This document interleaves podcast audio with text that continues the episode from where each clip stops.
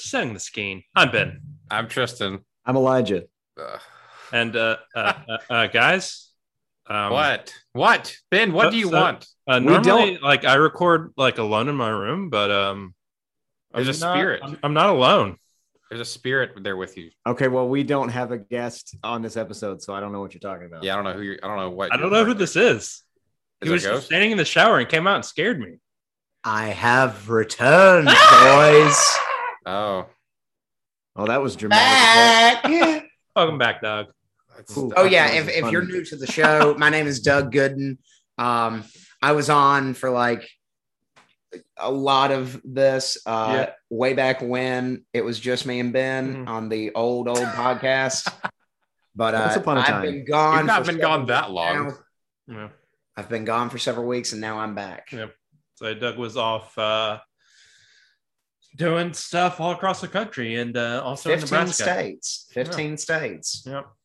What a time! Well, we're happy to have you back, Doug. I'm happy to be back because Ben, I don't know if you knew this, Yeah. but we're talking about one of my favorite movies that I watched this past year. Oh, wait, we're talking about a movie? Oh yeah, we Oh, are. I, I'm sorry. Did we not tell you this isn't a movie podcast? anymore? oh, oh shoot, shoot! A lot happens in 15 weeks. yeah. Uh, Not 15 weeks, nine weeks, 15 states. Yeah. now this is an art criticism podcast, Yeah. so Uh, get ready. Uh, what time is it? I, Well, who, well, where am I? Who am I?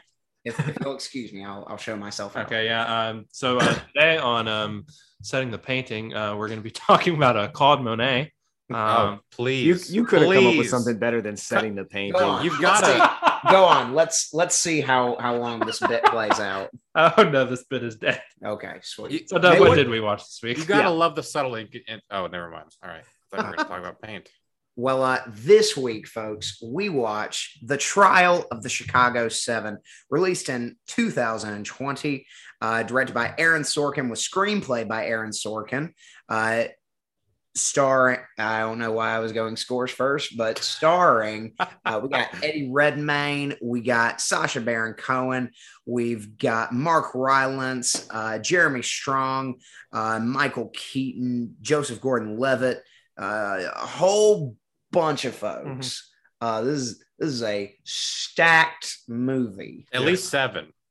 At Yes. least that many. Well, really, at least at least eight for a long time. Um, but uh, but yeah, this movie uh, garnered a lot of buzz when it came out. Uh, has a, uh 7.8 out of 10 on IMDb and 89% on Rotten Tomatoes, 76% on Metacritic, Mm. and 92% on the old Google. Uh, this movie was nominated for a heck ton of Oscars, uh, it including, no, it did not, uh, including Best Picture, Best Screenplay, Best Director.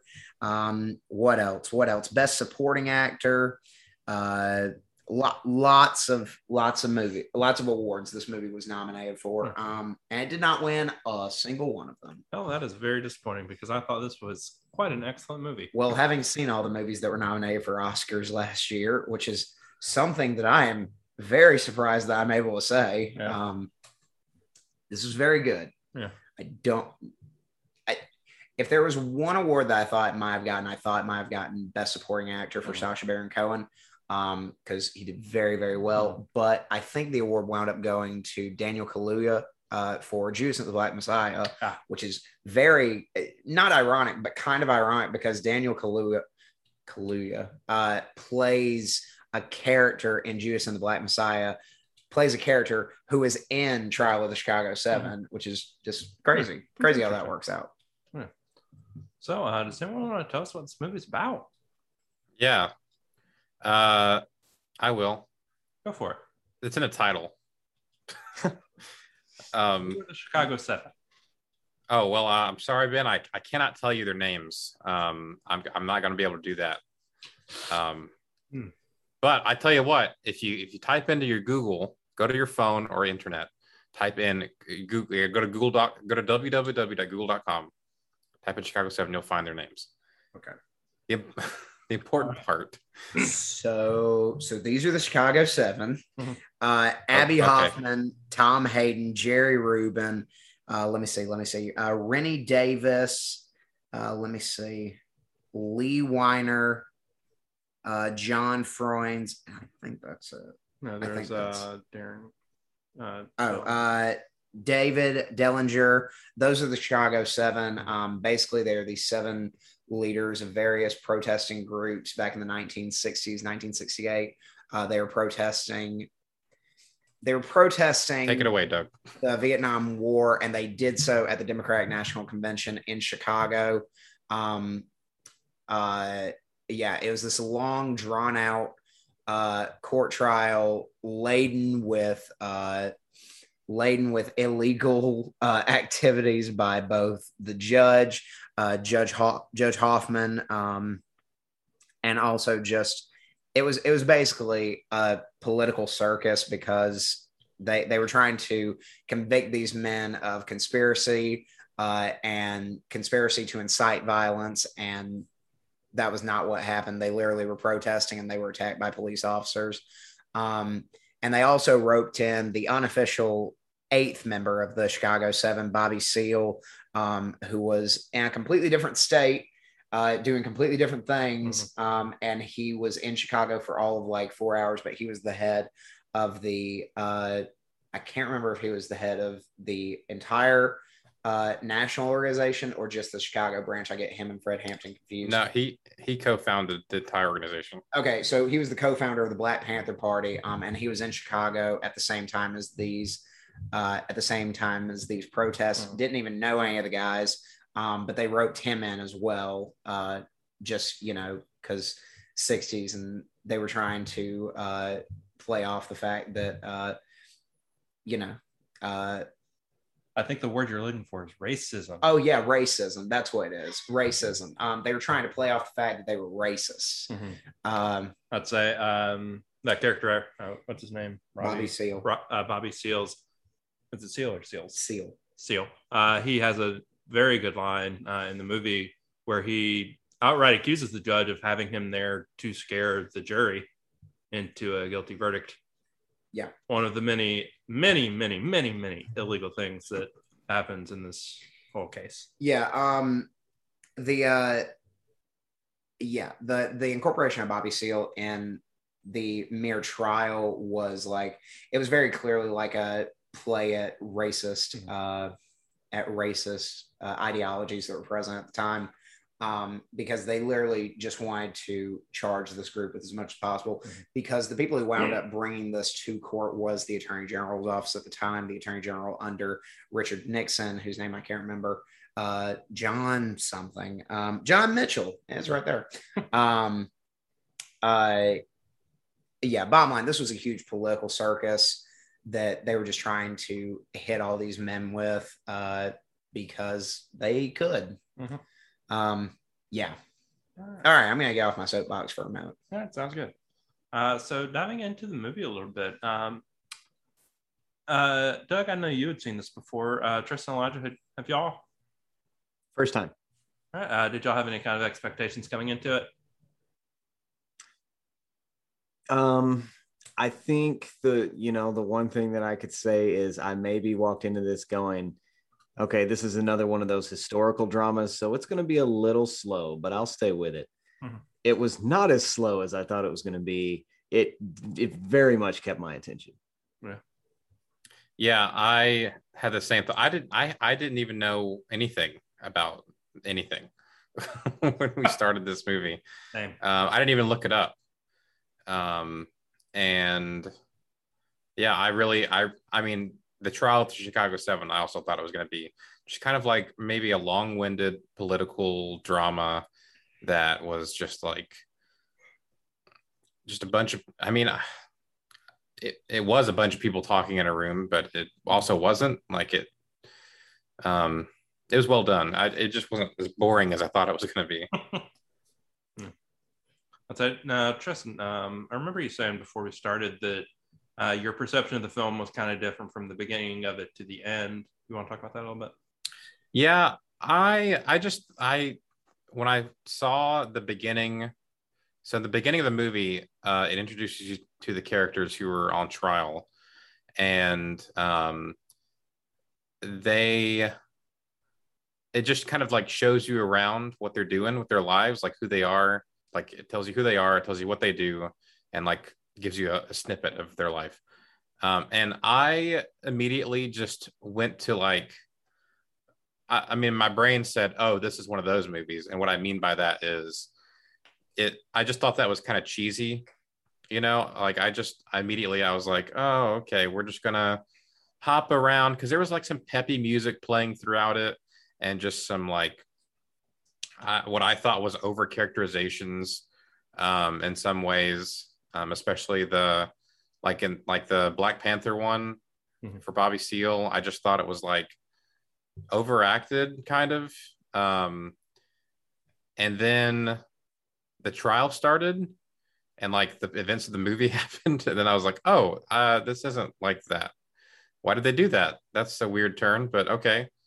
But then it made sense because the rest of the movie like had moments of comedy too, you know, and it was like it was in, it was interesting. It's harder to really define the the specific genre or like stick to a genre for this. I guess it was pretty clearly drama, but it, it kind of it kind of like went a lot of different ways. So with that being said, I mean the beginning I judged it a little too harshly, I think. But um, but I've seen a lot of movies that kind of set up this kind of like cheesy take where it's like we're gonna bebop around to all the characters and just kind of show you what's going on. It's gonna be fun and peppy, and it's like okay, I get it. I've seen movies like this before, but it really did a thing I didn't expect, which was which was nice. It made me feel made me feel dumb, kind of. which I like that when movies make me do that. Uh, well, shifting a little bit, let's uh, talk about the um, get to the acting in a second, but I want to talk about Aaron Sorkin for a minute. Um, so this is actually the second movie that we've watched on uh, for this podcast uh, that was written by Aaron Sorkin. The first being uh, The Social Network, um, and I kind of get a lot of the same. I want to say vibes, but like the same kind of like tension that's like building up throughout the whole movie. Uh, not like you're worried about what's happening next, but like you can feel the the tension in the movie itself kind of growing and growing, like something has to snap. Well, what's what's really interesting at that is the fact that in both this and the social network, you have both sort of uh, legal centric movies. Um, and both cases, you know, Aaron Sorkin's able to use a lot of actual deposition, actual legal testimony that was used in court and in both in both the trial of the Chicago Seven and also in the deposition hearings against Mark Zuckerberg. Mhm. Um, and he's able to really work well with that while keeping a lot of it intact Mm. and also create, you know, a three a three act story structure. Mhm. Um, and I think you're absolutely right. I think taking sort of this sort of this what could be considered monotonous, uh, dry testimony that is uh, at the heart of these trials and this and that deposition hearing. Um, he's very good at taking that and making it a lot bigger, a lot more impactful because you have to think the people who are saying this uh, deposition or the people who who are on trial at this point they don't know that this is going to be used to be made into a movie Right. but sorkin's able to take that use it and give it the weight that's needed Mhm. So I feel like a lot of credit for that also goes to the actors who, Mm. uh, in both movies, do incredible jobs. Like um, you mentioned, Sacha Baron Cohen had been was nominated for an Oscar for this. Honestly, I think he can make the case for a few of them. Um, was uh, Eddie Redmayne? no he was not I think you can make the argument for him because um, I think he also did a really good job. Yeah, the acting was really good. I really like the actor who played old uh, William Kunstler. oh Me uh, too. uh, hold on i'll tell you his name because i can Yeah. never remember his name but i really like him as well I think he was my Mark favorite. Rylance. mark Who? Rylance. Mark Rylance.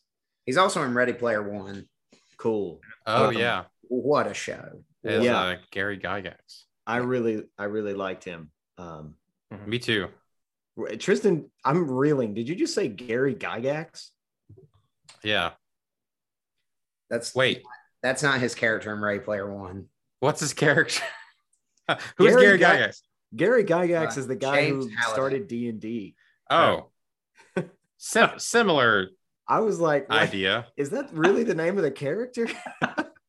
no it's not No, but I think it's, I, th- I think it's like building off of people like Gary Gygax. Okay. Yeah, I mean, Guy That's, definitely that's why I said it. that definitely sounds like not somebody's real name. So Yeah. I'll let I'll let you take that up with Ernest Cline, the author of the book Ready Player One. yeah but yeah, All the right. acting. I'll be there good. Tuesday. Acting and directing, super good. Yeah. I think. Yeah. Go ahead. Go ahead. Uh, well, I mean, there there were a lot of powerful moments in this movie that that weren't like, you know, shoved into your soul. Is like here, like look, just look at this happen. You know, it wasn't like I'm.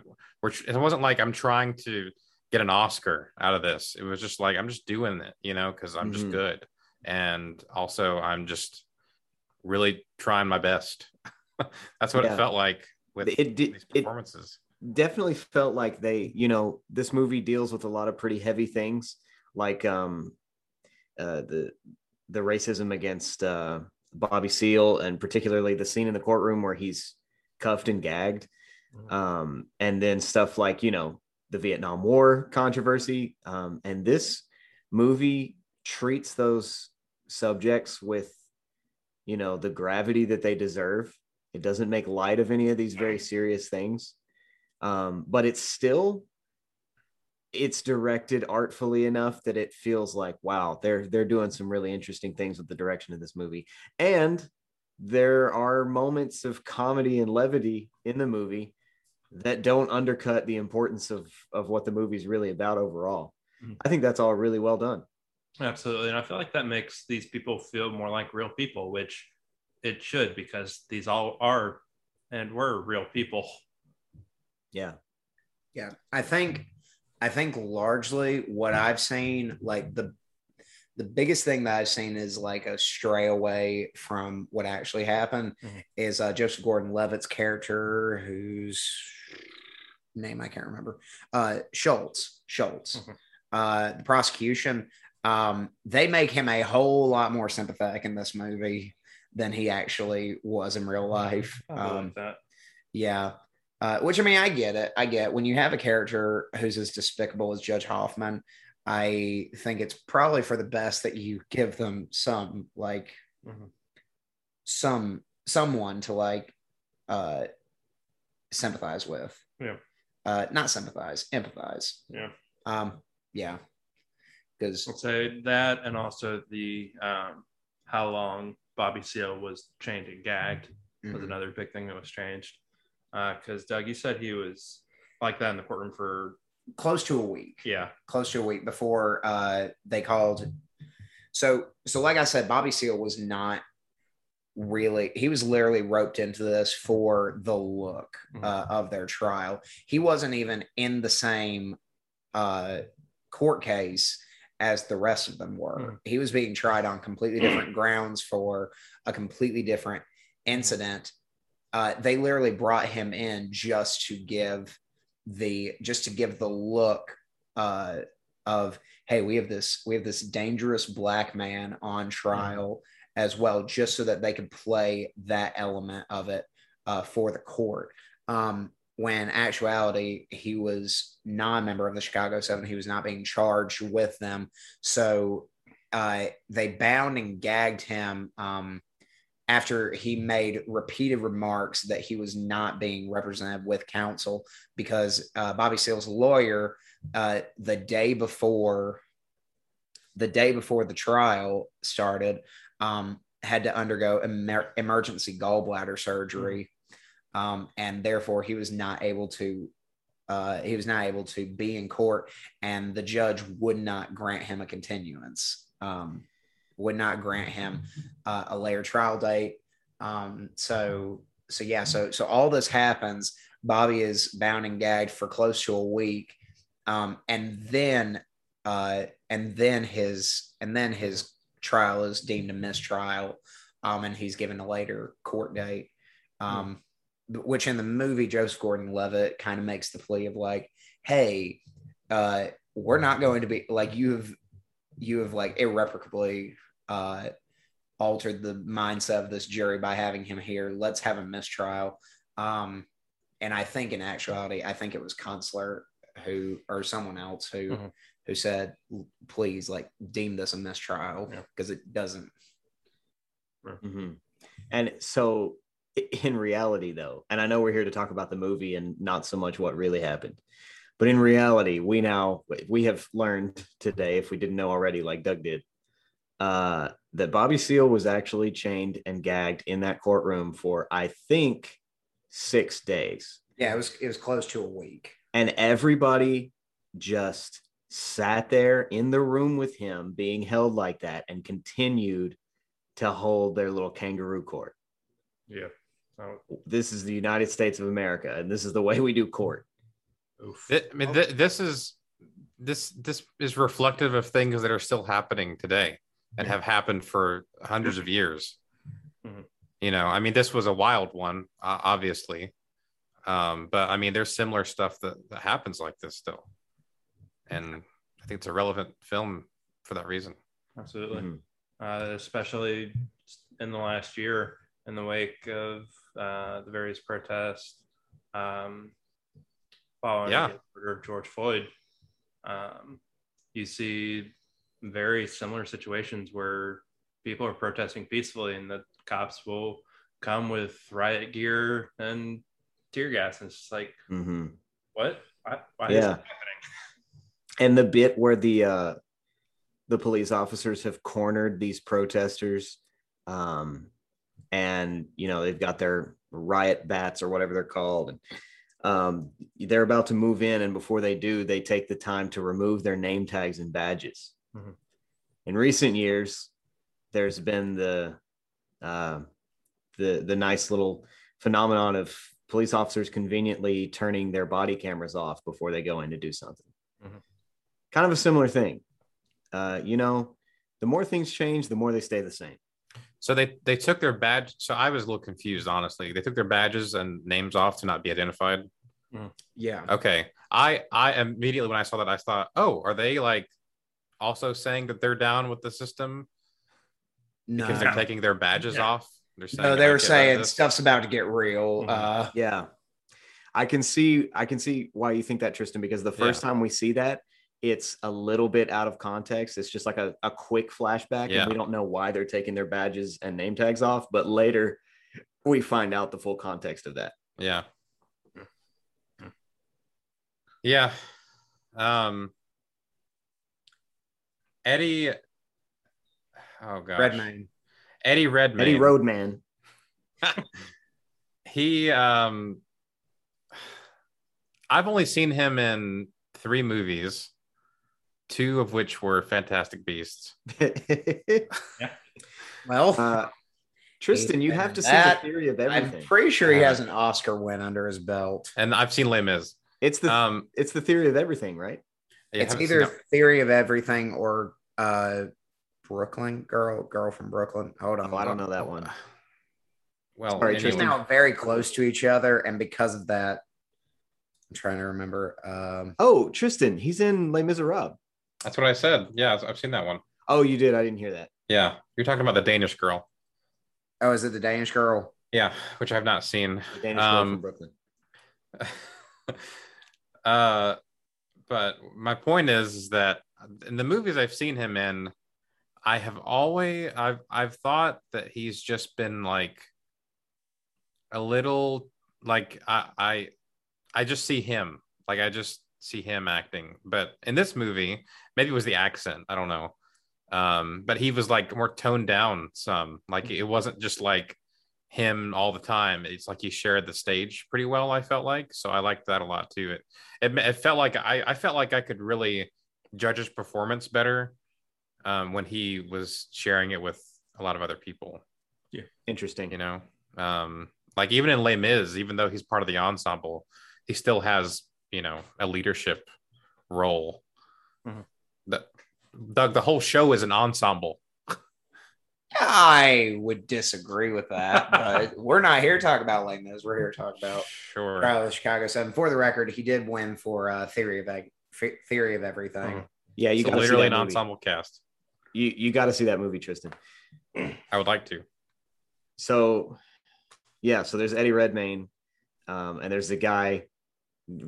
I, I've already forgotten his name, but the guy that plays uh, Mr. Kunstler was really good. Mark Rylance. Yeah, Mark Rylance. That guy was good. Um, But Sacha Baron Cohen was impeccable. Yes, he was. He he did everything he was supposed to do, and he did it Mhm. uh, compellingly. Can I be real with you? I think the main reason that Sacha Baron Cohen uh, was nominated for Best Supporting Actor is because in the same year that he did this, he also did Borat, um, or the sequel to Borat. Mhm. Um, and they were like, talk about range. yeah. I mean, But in a way, I feel like he always plays a similar-ish character. I mean, I think I think Ricky Bobby is maybe like the exception. Maybe. I don't know. Um, Uh, but no, I think, yeah, I think the performances in this are like Mhm. off the wall insane. Hmm. Oddly enough, I think one of my favorite performances in this movie is Judge Hoffman. Yeah. I was gonna say that. So he He's plays great. the role of old racist white man who um, is just trying to lock these people up very well. I believe the word you're looking for is evil. Yes. That. Okay, he is evil, and I, I want to say, calling him racist. I, I want to point out it, one of the things this movie does that was glorious.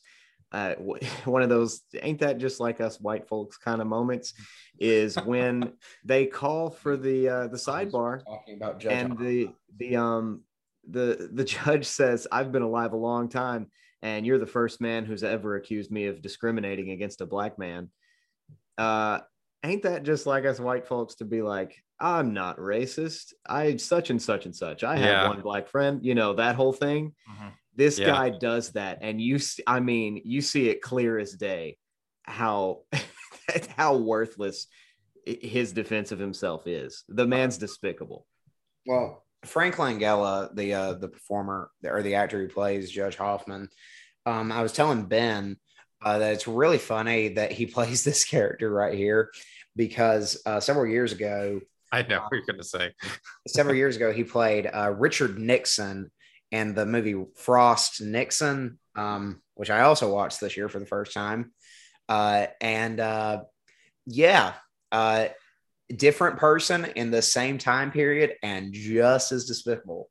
And- Um, Uh, I also read that this guy was also the voice of Skeletor in some stuff, the He-Man villain. yes, I believe so. I, I believe yeah, that. The- this is the the villain that I mainly know from the meme. You know, I am not nice. That meme, Mhm. man. This guy plays a villain. Yeah. Does it well. Um, and one of the cool things about, uh, I say cool again, he's despicable, but from a storytelling perspective, you know, people who are really into how stories work, um, it's it's probably the more popular opinion nowadays for people to think that a villain should be a little sympathetic in order to seem like a realistic person. They should have at least some redeeming quality or or some tragic backstory that makes you relate to them somehow because people kind of want to get away from the whole the villain is the dark lord who's all evil all the time kind of thing. Mhm. Um, in this movie, I think we have a prime example of how you can depict a villain who is just just absolutely deplorable, no redeeming qualities, and he still seems like a realistic person. You totally know there are people out there like this. Oh, Yeah. You probably know some personally. Yeah. Mhm. Yeah. Yeah, I um it's just, you know, it's it's one of those things where every now and then you see somebody play the absolute worst of humanity and you're like, man, it takes skill to be that despicable. Yeah. yeah, you have to get up in the morning and work to be that evil. Yeah. Oh. I, I mean, I, I think that's it, though. Someone like that w- would not work to be like that. That it, it's just laziness, if anything, you know, to get them to that point of where they just don't care enough to even consider a different point of view. Mm-hmm. It is, yeah. yeah it's it's very it's very uh it's hard to watch Mhm. but at the same time like from from the perspective of from the perspective of this is a performer um really just nailing the Mhm. despicableness Yep. Of this man like it's it's impressive The fact that we're talking about it so much, I think, I think, uh, yeah, agrees with that. Mm-hmm. So, question for the group: um, something that uh, we've done a lot of on this podcast is watch a lot of movies that are based on a true story. This is obviously another one. How do you feel like this movie does in depicting, you know, a story based on a true story? Just like in terms of like um, being both historically accurate and also making it a story worth telling. I think this movie does finds a balance that's really compelling. Mhm. From and like y'all, I'm no expert on this. I mean, we all knew that there was riots and police brutality and stuff going on in 1968. Um, you know, we know some things about the Black Panther Party and things like that, but I don't think I don't think any of the four of us knew much about this particular situation before we watched the movie. So most of what we know is just from kind of quick internet searches. But from what I've seen, you know, this movie, uh, wherever it deviates from the real story, it does, um, you know, with respect to the to to telling a story with fidelity, telling the true story, um, just changing things to make it kind of flow better on screen.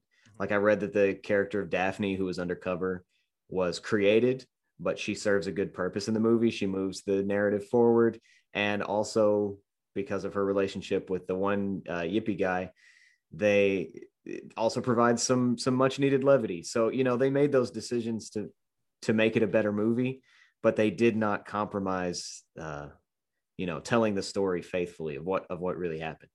Right. Yeah. I think they found the balance. I uh, I told Ben uh, before we started this movie. I said, I said just something you need to know. Uh, everything that we're gonna see, pretty much all happened, but it's tamed down. Um, because I uh, because I've I've done a decent little amount of research on on this subject after watching the film, and like it's crazy the amount of stuff that they they actually like tone down for the film. And it's like, because at a certain point, people are going to watch it and they're going to think, well, that's too crazy to have happened. Like, like I would love to sit down and talk with Aaron Sorkin and be like, so just out of curiosity, how do you determine what is too crazy to be believed? Um, and in comparison with what is just crazy enough that you can believe it happened. Um, yeah. because I uh, kind of going with that, I, I think this movie does a really good job of kind of toeing that line. Mm-hmm. Um, I I mean, even using the example of Bobby Seale being, you know, chained and gagged for nearly a week, like if we had seen that play out in the movie, not having done any research, you would have seen that and be like, "There's no way someone would s- sit there and watch that for six consecutive days." And like, even though it did happen, um, Or you could also make the argument that if you did show it, a lot of people would be like, that's uh, almost like torture porn. right? Um, so yeah, I mean, it's yeah, it's. I think it does the line very carefully, but very well. Yeah. All right. Well, I think it's time we score this sucker. Ah, Ben, it's been a hot minute since I was on this podcast. Could you please, excuse me, could you please explain how we score movies on this on this podcast? I mean, It's very complicated. It is very complicated. uh, we have this scale. Ah. Um, it goes from uh, one to Okay. 100, Okay. uh, with 100 being the highest. oh, okay. Can you uh, break it? no, Oh, okay. Gotcha. yeah. Gotcha. Gotcha. uh, yeah, that that's it. Oh, okay. Gotcha, gotcha. Sweet. Well, uh, gentlemen, who wants to go first? You know, I can't. I uh, am normally Ben. asking who wants to go first, so I never go first. So I'm gonna go first this week. Uh, kind of set the tone, you know.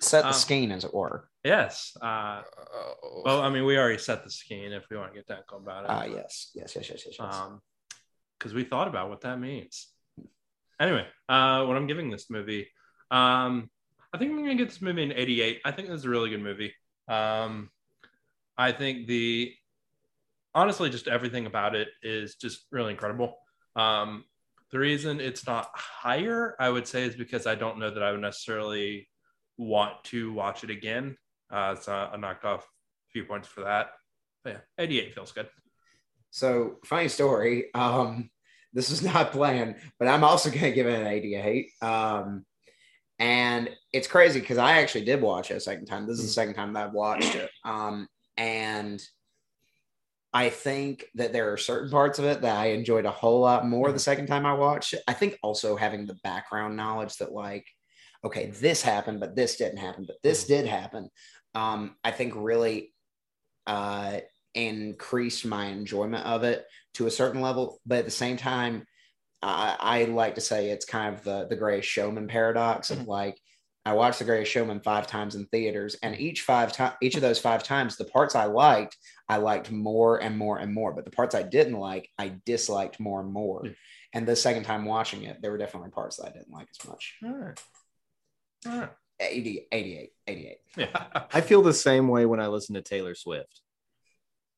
hey, There are a couple songs that I The more I feel the same more I listen about. to a Taylor Swift song, the more the parts I like give me more enjoyment, and the more the parts I didn't like make me cringe a little more.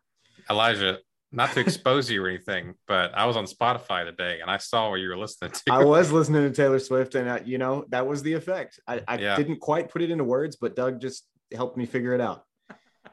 always. All right. Well, um, Tristan, what are you? How are you going to score this movie?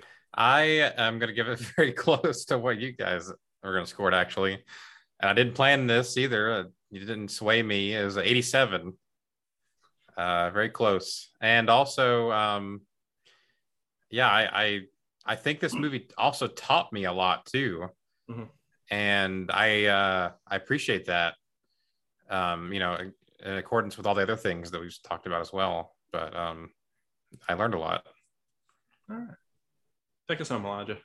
90.